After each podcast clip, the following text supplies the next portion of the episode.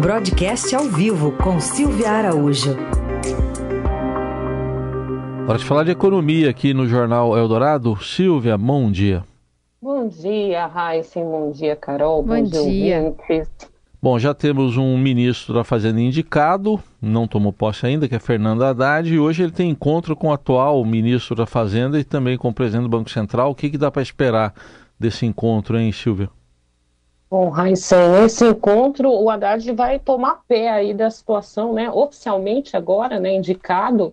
É, a gente lembra que o presidente eleito, agora diplomado, Luiz Inácio Lula da Silva, veio anunciando aos poucos o Haddad, né? Ele veio anunciando a conta-gotas aí o, o nome de Fernando Haddad para o Ministério da Fazenda, que agora será o Ministério da Fazenda. A gente lembra que o superministério hoje comandado por Paulo Guedes, será desmembrado em três, né? Então passa é, novamente, passaremos novamente a ter o Ministério da Fazenda, o Ministério do Planejamento e também o Ministério da Indústria e Comércio. E hoje esse encontro é para tomar pé da situação, como é que estão esses ministérios dentro do Ministério da Economia, também como é que está a situação fiscal do país e, e entrando aos poucos também nas secretarias, né, Raíssa, Carol e ouvintes. Porque o importante agora vai ser o Fernando Haddad montar o seu Dream Team. A gente sempre lembra dessa expressão é, desde o do, do governo Temer, né, quando o presidente Michel Temer assumiu, que chamou Meirelles para o Ministério É, da, da Economia, o Ministério da Fazenda, montou um Dream Team, depois Paulo Guedes montou o seu Dream Team também, que aos poucos foi desmontado, né? Chegou ali é, logo em dois mil e dezenove com uma equipe técnica muito boa, né?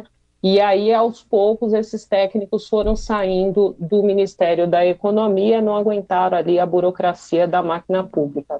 E agora é o que se espera de Haddad, depois dessas conversas aí que ele terá hoje com Paulo Guedes primeiro, depois ele tem uma conversa com Roberto Campos Neto, presidente do Banco Central. Ele prometeu anunciar dois ou três secretários no dia de hoje. Tem algumas apostas aí, algumas cartas na mesa.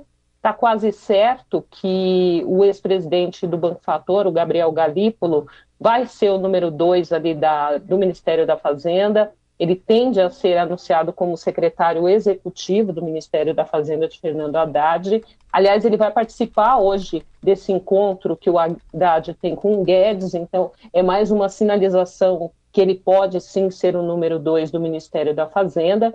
Tem o nome do Guilherme Mello, que é muito ligado ao P T e à Unicamp.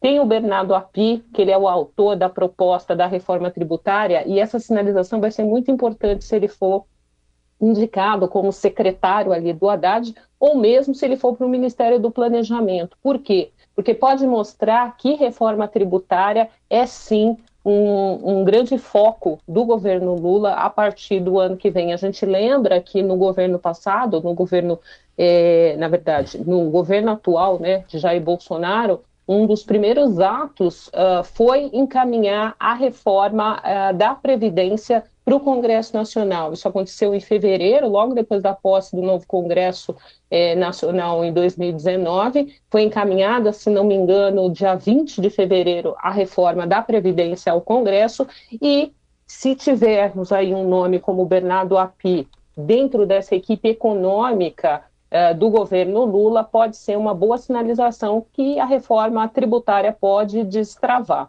Então, esses nomes devem ser anunciados, pelo menos dois ou três, como disse Fernando Haddad é, na noite de ontem. E algo importante também que ele falou é que ele não quer uma escola de pensamentos econômicos no Ministério.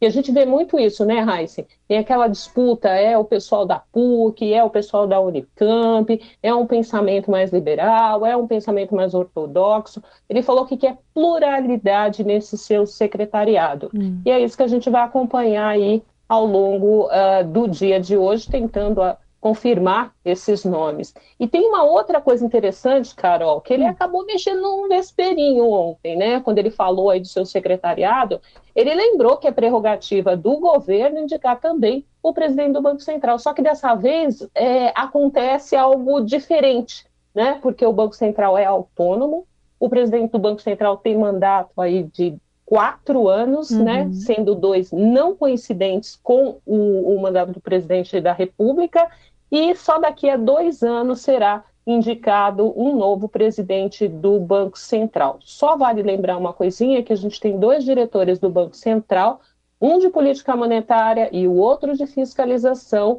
cujos mandatos deles vencem em fevereiro. Então já se começa aí uma, uma especulaçãozinha, né, umas apostas de quem seriam os próximos dois diretores do Banco Central, porque esses dois eles saem em fevereiro.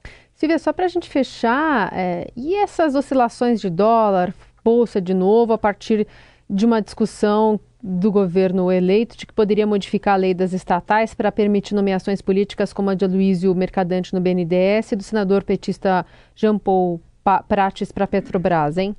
Ah, o, o temor aí, né, Carol, é esse nome de Aloísio Mercadante, né? É. Na verdade, ontem o pessoal do mercado financeiro estava até falando que as oscilações ontem tinha nome e sobrenome, é. né? Aloísio Mercadante. Então, está todo mundo preocupado que se isso de fato acontecer, se o Mercadante for para a Petrobras ou o Jean Paul para a Petrobras, ou se o Mercadante vai para o B N D E S, tem ali é, uma inclinação para ele ir para o B N D E S. Aliás, a Adriana Fernandes, a nossa repórter, né, do, do, do Estadão é, em Brasília, ela conversou ontem com o presidente da FEBRABAN, que conversou com o Mercadante também, né, e o Mercadante disse que é, um B N D E S agora não seria aquele B N D E S financiador das, uhum. das campeãs nacionais. Enfim, há uma preocupação de petistas em cargos estratégicos em bancos públicos ou em empresas públicas por conta de intervencionismo, de coisas que vimos no passado. Exato. E aí vem essa tese toda de que poderia se mexer